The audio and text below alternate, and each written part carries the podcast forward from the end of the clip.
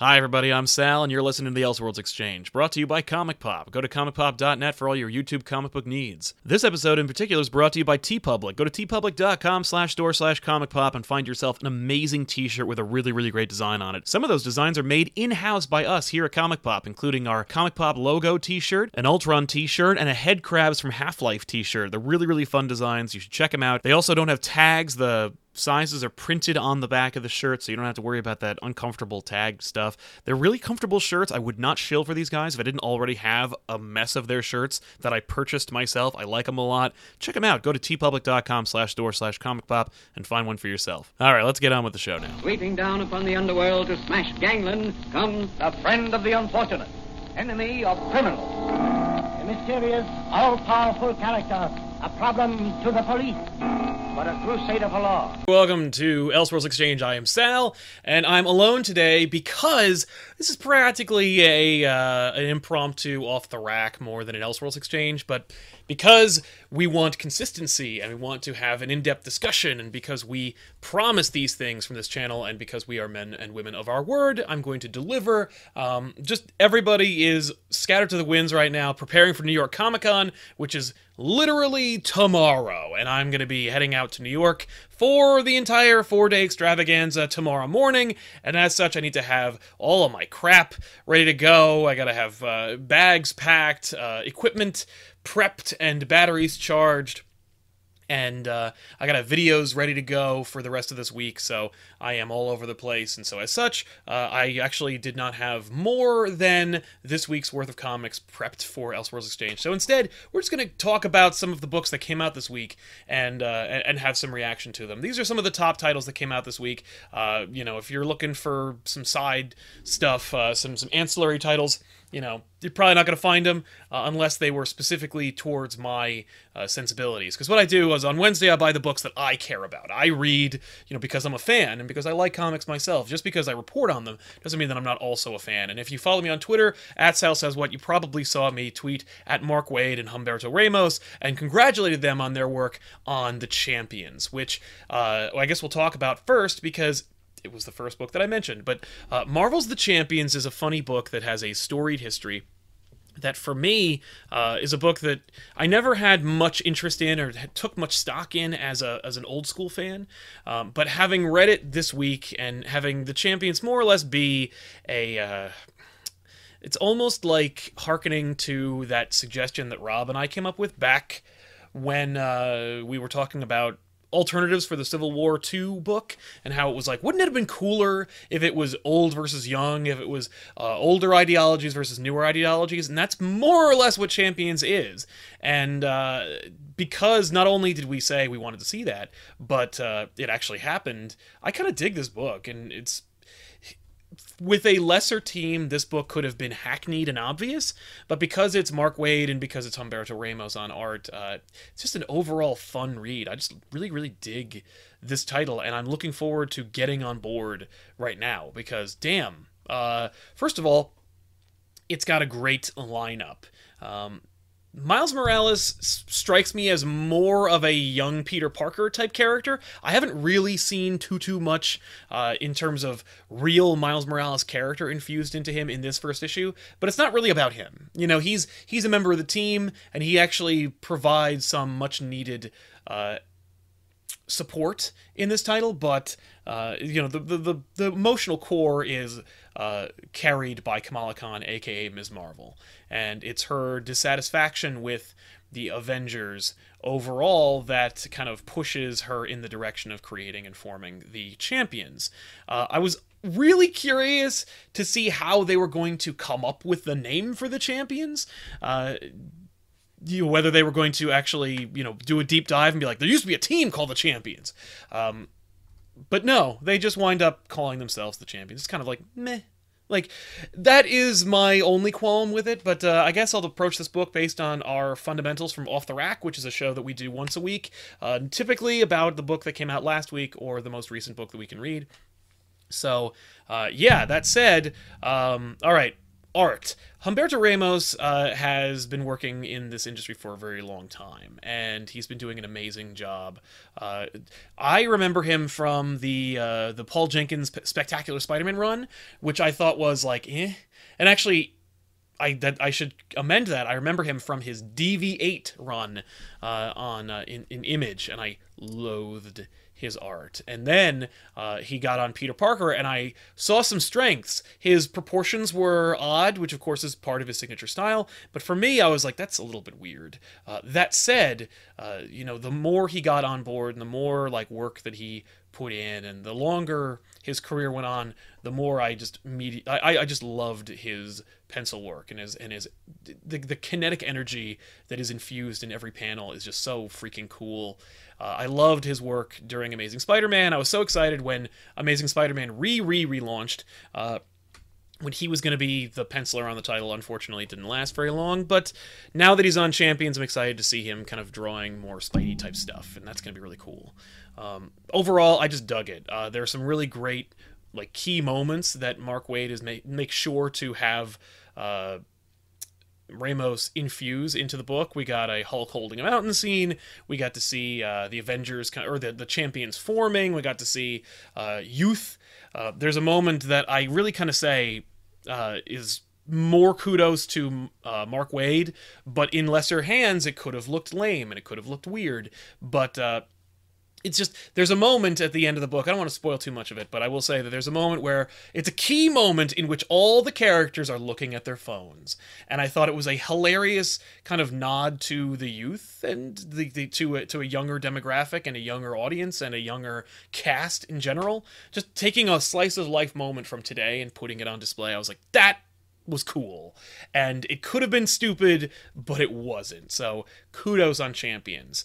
Um, I, I like the concept. I like where they're going with it. I'm hopeful that uh, this team will stick to this book. Also, of course, seeing Viv joined on uh, on the title is uh, is awesome. Um, but uh, yeah, let's get into Mark Waid's writing. Uh, I was not a huge fan. Like uh, Sam, Miles, and Kamala, I was not a huge fan of the Avengers, uh, particularly the all new, all different Avengers. It wasn't the roster that gave me pause and made me kind of like reevaluate the book, but uh, it had more to do with just the the the the inconsistent art and the uh, the constant kind of like it, it just felt like it was spinning its wheels to be perfectly honest. I was just kind of like nah. I didn't really i didn't really jive with it. I felt like i'd seen it before. Once again one of the issues with having a, a thing called all new all different you you've got to have something be different and new. And all new all different avengers was just not enough new and all and not enough different. This is the all new all different avengers these champions. I think they were great. Um, Viv is one of my favorite breakout characters. I just I, I, don't really I didn't even it's weird to say that Viv is a breakout character because she was an amazing character. Oh, uh Red Samurai Cyclops is not in the book. He'll be in the next book.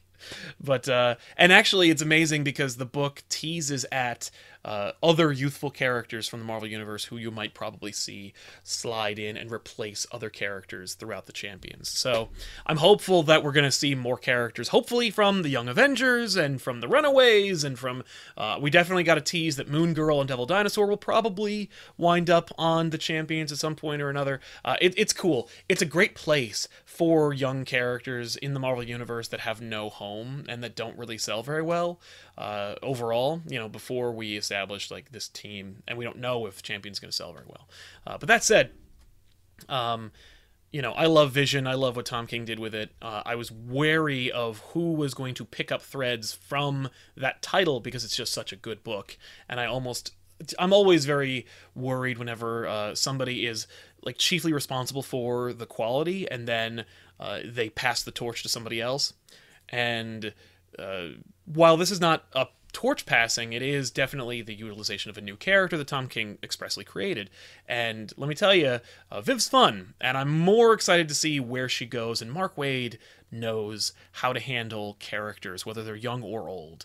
And so that's awesome. And so overall, I gotta say, uh, at the end of the day, Champions number one is a great title and it is infusing that kind of like youth and excitement and morality and uh, ad- adventure that you would want to see from a Marvel title that is sorely lacking in uh, Marvel right now. And that's kind of the funny thing about this is that it's also clearly after Civil War II. It is, and by the way, proof that nothing of any real note or significance happens in Civil War II, uh, at least none that really make any difference or any bearing on the young characters uh, in the Marvel Universe. But uh, yeah, it, it I like the status quo of Marvel right now through Marvel through the lens of Marvel now, not necessarily like right now with Civil War 2 and with their constant renumbering, with their double numbering, they're going to be doing two numbers now.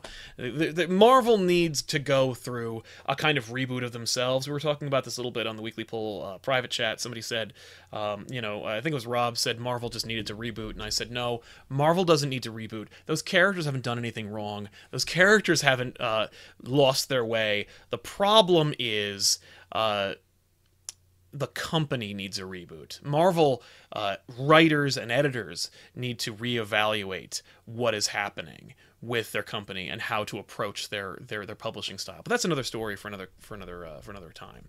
Uh, but anyway, I dug the hell out of Champions, and I like the potential that it has. Uh, I d- of course you know the cover has to lie to you.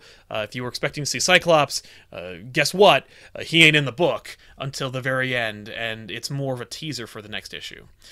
Staying on the Marvel train, I apparently am some kind of masochist, and I read Amazing Spider-Man number 19, written by Dan Slott with art by uh, Giuseppe Camuncoli. Camuncoli's back, and uh, only uh, if, if only he weren't. I don't like his faces. I don't like his people. I don't like his rendition of the Parker cast. Uh, that said, you know I've said it a million times, so I'm just gonna point that out right now and then just move on. Uh, the art is fine. There's actually a really really great moment that's a it's a great looking spider-man and it's one of the first it's like a full page image of just peter parker spider-man like swinging or saving a scaffold or something like that. I was like that's cool. That looked really good. But then you see all these human beings and you're like oh they all look like goblins. Um and not the kind of goblins that you would expect to see in a spider-man book. But that said uh, nothing happens in this book.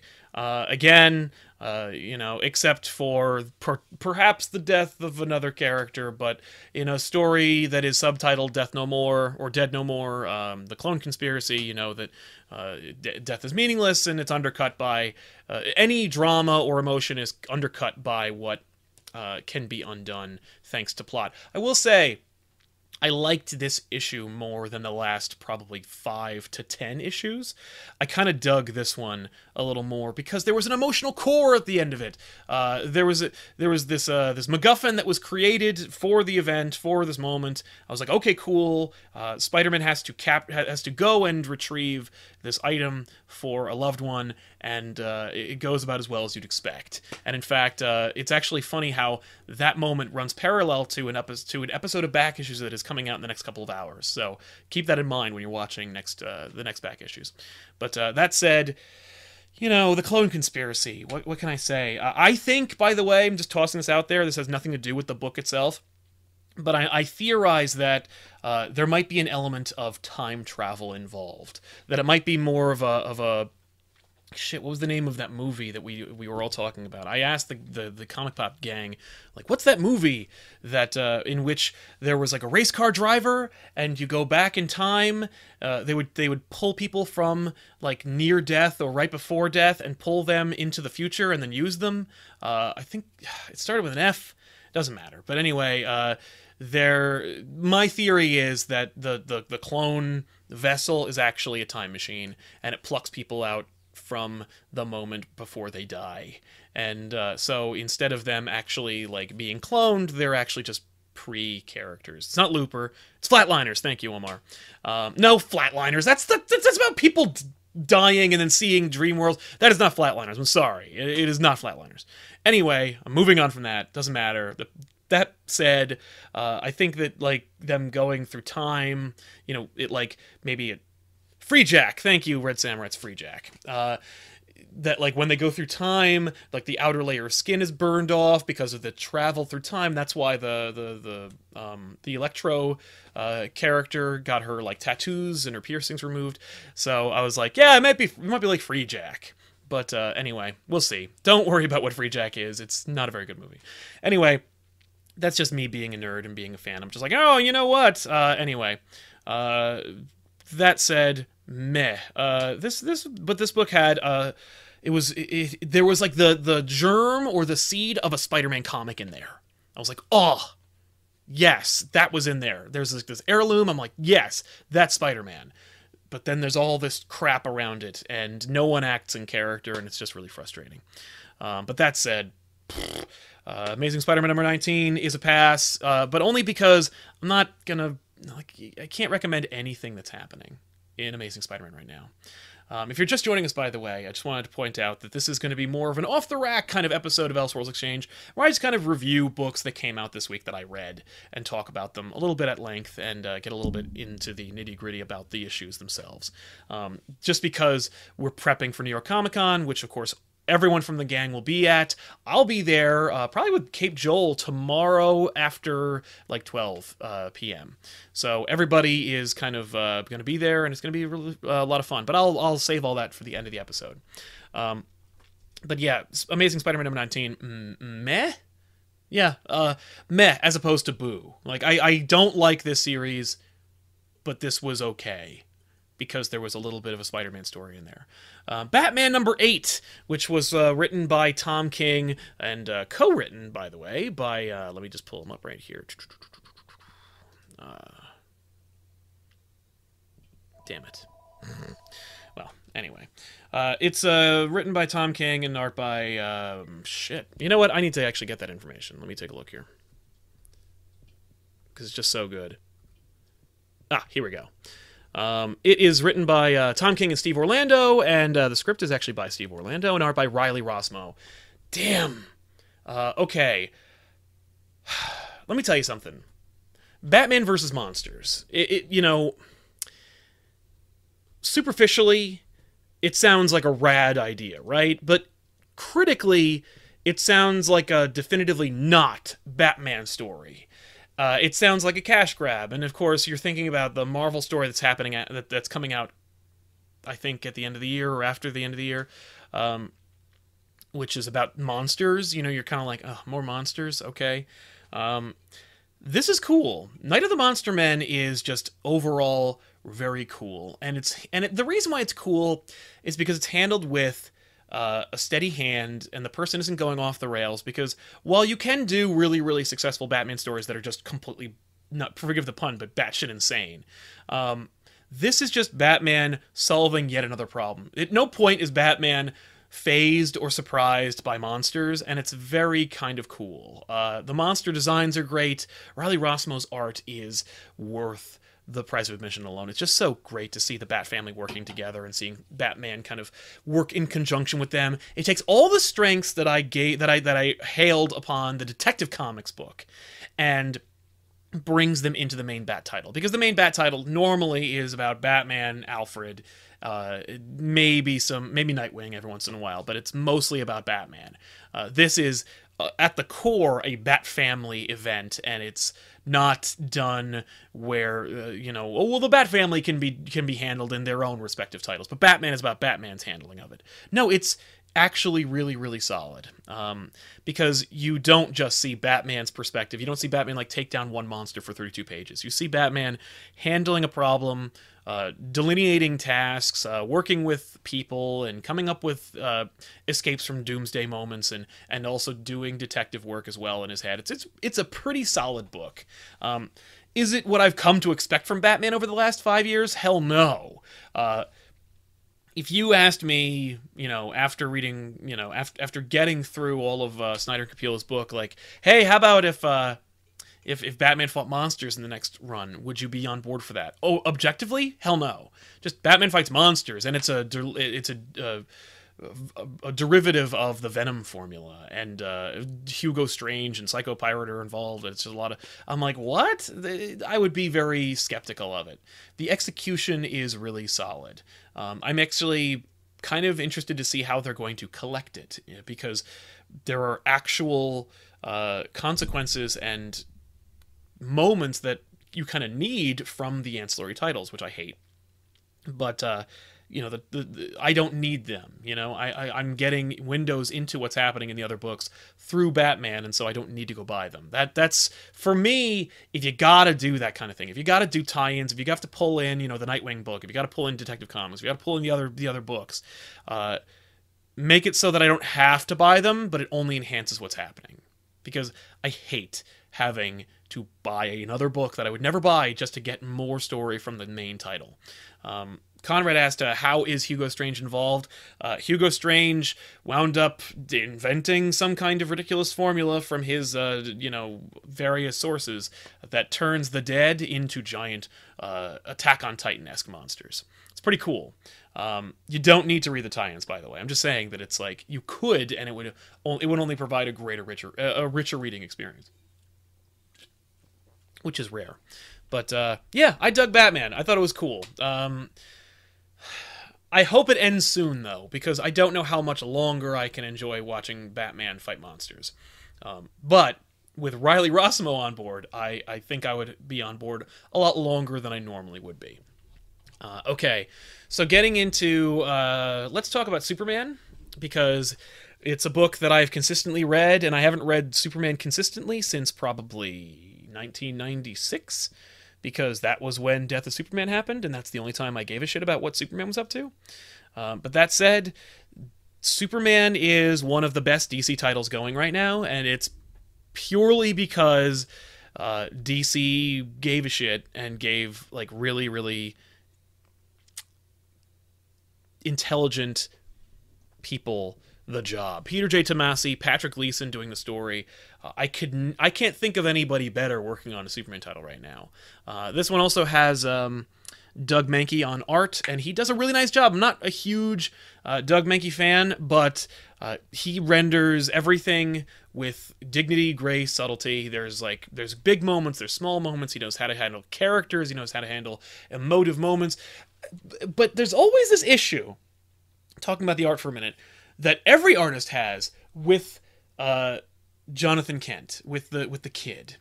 Some for some reason they, they have this issue where they draw their face where they draw his face and he looks a little bit like an alien or he doesn't look like a human being and it's just it's just kind of weird that across the board most people slip at some point or another in their design of this character. For the most part, he looks great but there's always that moment where I'm like, whoa, what what happened with his face right there? What's wrong with your face?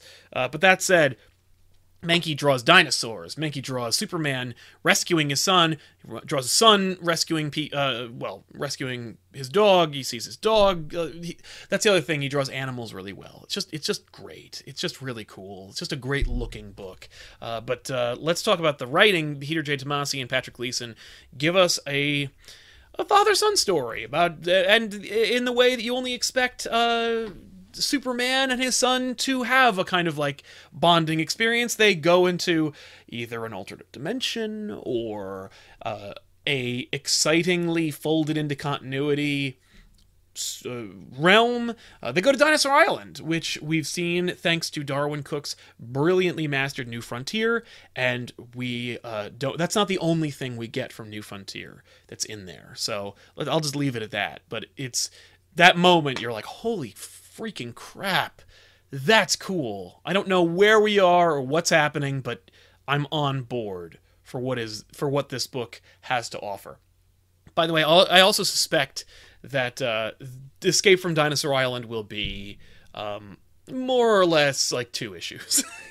I don't I don't expect it to run for four issues or six issues or whatever. I think it'll just be a quick kind of story that wraps up, and then Superman and his son will return, and Lois will be like, "Did you have an okay day?" And they're like, "Oh, you know, just a typical day at the office, her, her, her," you know that kind of thing. But Superman is consistently great. You just you go and uh, pick up Superman. There's only nine issues, so if you have ever, if you're on the fence, like read the first arc of Superman by Patrick, uh, uh, by Tomasi and Gleason, because uh, that will be your litmus test. If you are not on board for what happens in that book, if you're not on board for the writing and character work on that book, uh, then you're probably not to like anything else that's happening.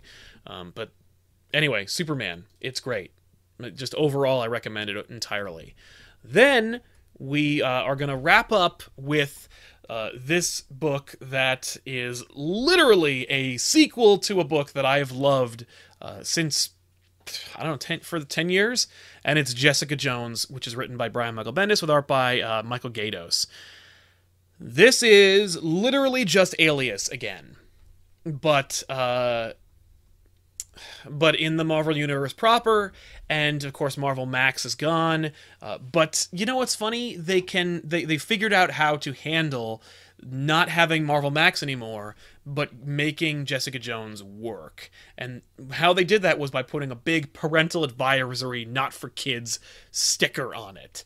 Uh, but uh, yeah, that said, I was worried that they were going to retcon Jessica Jones's design thanks to the show and just be like, okay, Jessica Jones is more of a full figured brunette. I'm going to make her a rail thin, raven haired, uh, character, uh, but no, she just looks exactly like Jessica Jones. That said, we're of course in a place where Bendis doesn't like to just do linear storytelling, where he's like, "Oh, here's what happens and here's where they're going." No, Jessica Jones is a mystery.